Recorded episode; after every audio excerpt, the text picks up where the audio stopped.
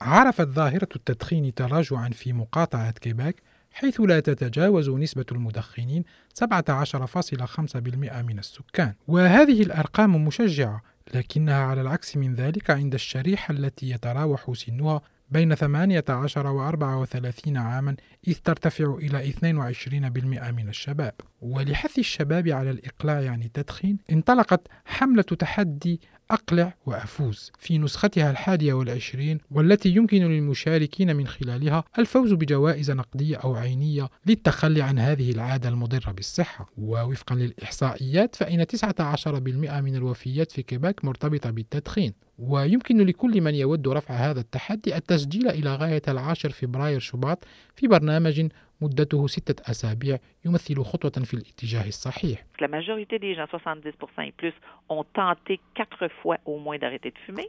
70% من الأشخاص الذين يدخنون حاولوا الإقلاع عن التدخين أربع مرات على الأقل كما تقول الدكتورة كريستيان لابيرج المتحدثة الرسمية باسم الحملة. وبالتسجيل في هذا التحدي يوافق المشاركون على عدم التدخين لمدة ستة أسابيع من العاشر فبراير شباط إلى الثاني والعشرين مارس آذار 2020 وهو هدف واقعي. وفي بيان يقول المنظمون إن منهج التحدي يعتمد على الدعم الذي يقدمه وقوة المجموعة مما يجعله حليفا ممتازا للإقلاع عن التدخين. وتقول دانيال ماكين وزيرة الصحة والخدمات الاجتماعية في كيباك في كيباك لا يزال عدد المدخنين مرتفعا ولهذا السبب حددنا لأنفسنا هدف خفض هذه النسبة إلى 10% بحلول عام 2025 والنيكوتين يسبب الإدمان وهو ما يفسر تعدد المحاولات في كثير من الأحيان قبل التوقف النهائي عن التدخين. ومن هنا تكمن أهمية عدم التردد في استخدام الأدوية وخدمات الإقلاع عن التدخين المجانية لزيادة فرص النجاح. إن للتحدي مكانة خاصة في دعم المدخنين في كيباك عندما يكونون في طور الإقلاع عن التدخين. وكما هو معروف فإن نسبة كبيرة من الشباب يبدأون في تدخين السجائر في العشرينيات من العمر. لذا سيتم توجيه جزء من التحدي لهذه الشريحة من الشباب. وتضيف الدكتورة كريستيان لابيرج المتحدثة الرسمية باسم الحملة